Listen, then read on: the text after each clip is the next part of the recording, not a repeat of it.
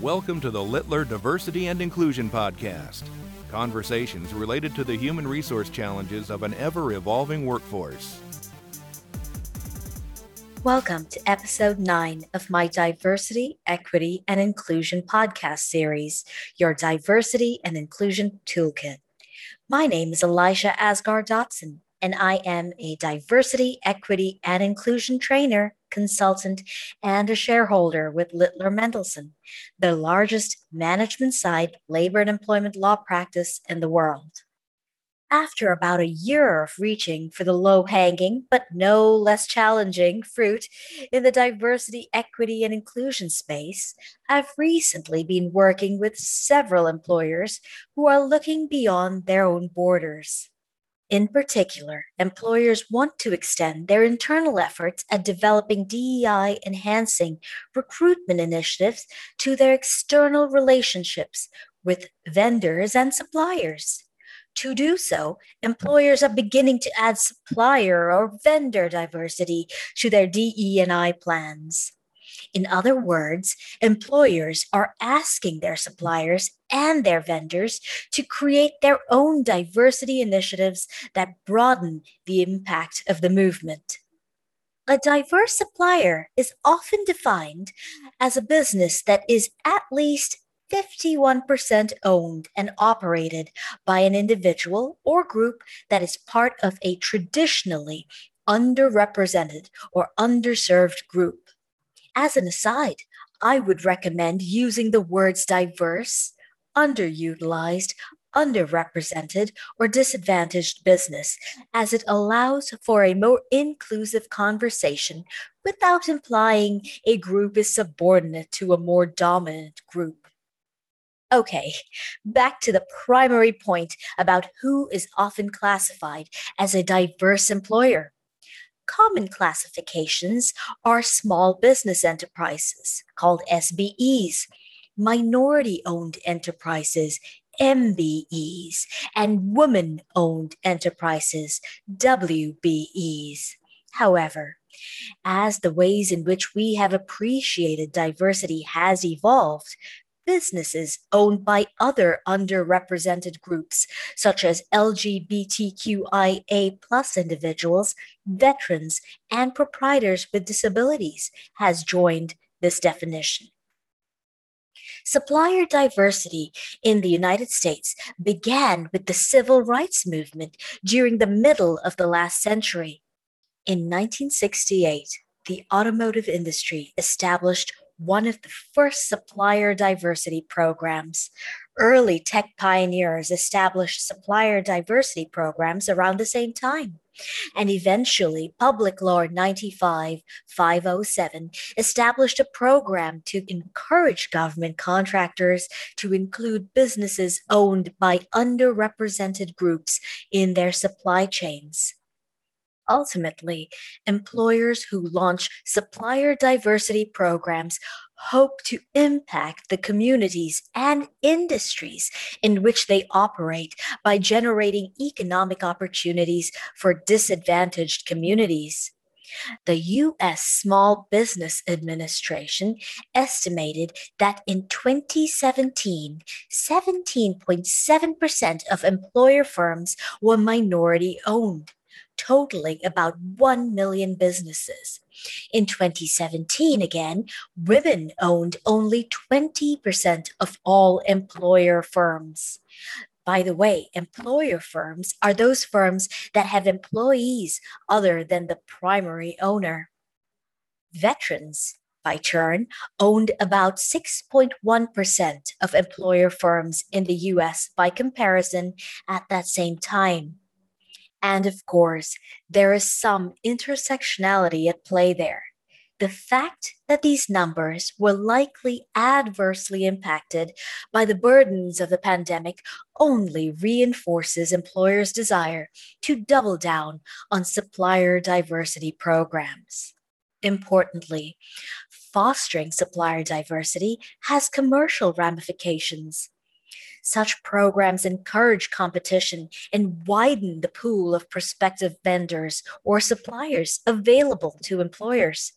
And of course, in a world where everyone is more aware than ever before about DE&I, candidates and customers are reviewing employers' DE&I initiatives as a part of the package. To that end, supplier diversity programs have become a selling point when hiring and when developing the brand. But despite the attractiveness of launching a supplier diversity program, success does not come without potential hiccups. To that end, I offer the following suggestions to those who are planning to revamp or roll out a supplier diversity program. Create a supplier diversity program as the official policy of the company. However, understand that developing a supplier diversity program is not the work of a single day. Instead, I often tell folks that supplier diversity programs, like many DE&I focused initiatives, ought to be rolled out in a package. So, in addition to the internal facing guidelines and external facing website and application that you develop, you will also need to ensure that internal stakeholders are educated about how to appropriately implement the new policies. Consider running the supplier diversity program out of the company's procurement department and identify an individual or a small group of individuals who are responsible for the program. These individuals should remain in frequent contact, especially initially, with the company's legal team and the diversity officer if you have one to ensure that the program is rolling out as intended and without any unnecessary confusion. An employer should also consider creating a supplier database of all their vendors, not just those who are diverse.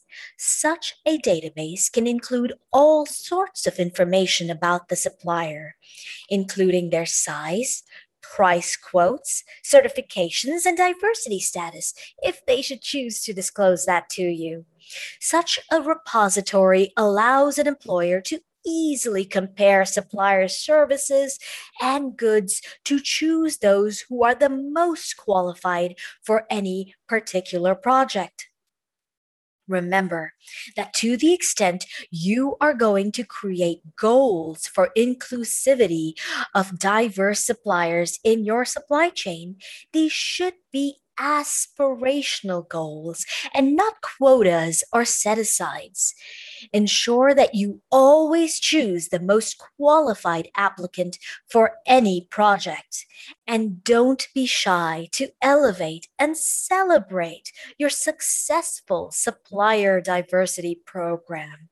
Not only is this a great way to ensure that your clients and potential applicants are aware of your good work in this space, it is also a great way to continue to build your pool of qualified suppliers and attract new suppliers to your organization.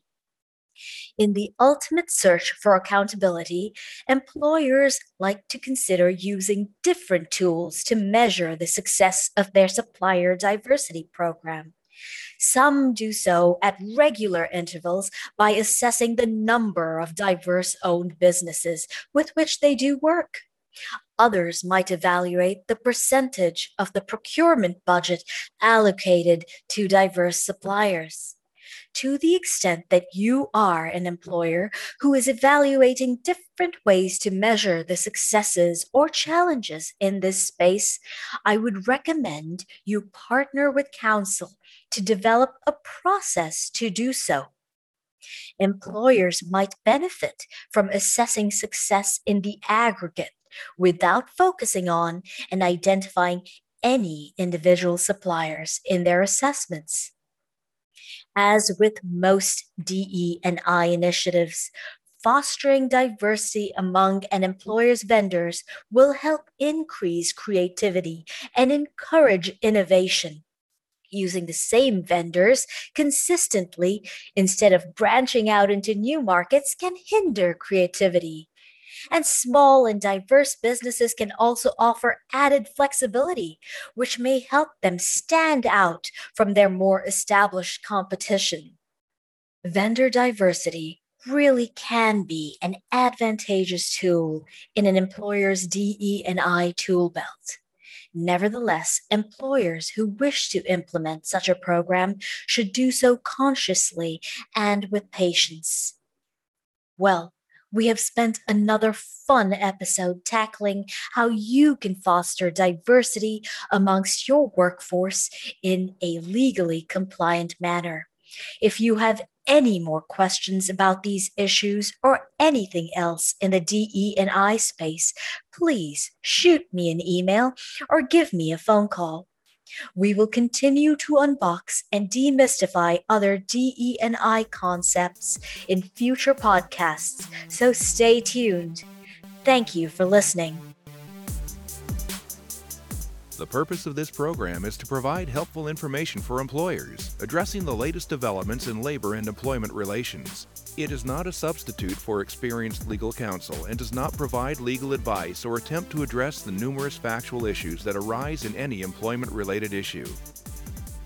To discover other labor and employment podcast series from Littler, the largest global employment and labor law practice, visit littler.com/podcasts.